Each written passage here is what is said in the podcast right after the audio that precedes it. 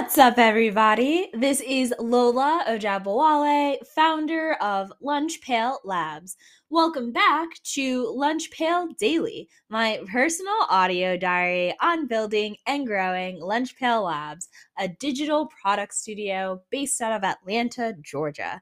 In today's episode, we're going to jam about creating no-code/tutorial content, which I think is turning into my own process for kind of my teaching kind of content. So wanted to jam about this, like the process I've been using, and share those steps. And if you're listening and you also create no-code tutorial content, would love to hear what your process is as well.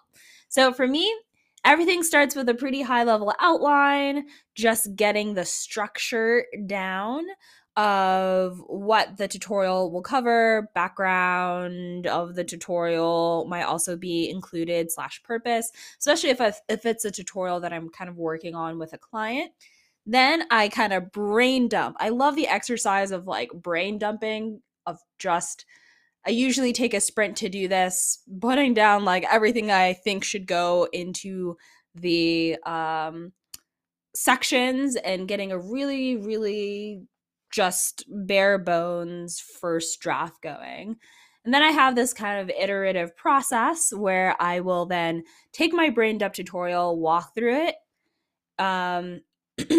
as if I was a learner trying to go through the content, flesh out where the brain dump kind of fell short or isn't accurate or isn't detailed enough, and might repeat and refine that a couple of times until I feel good about it. And then I share that and get feedback, especially if I'm working with a client, or if it's like an internal tutorial, which I haven't done much of.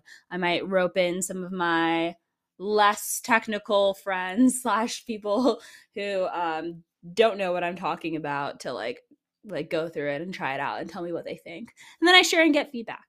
So I actually posted this on Twitter today and got at least one really interested response of someone who actually records a bunch of content and then kind of whittles it down. I don't know, I might try a different process in the future, but that was my very quick jam of this Thursday, and I hope everyone has a super wonderful one.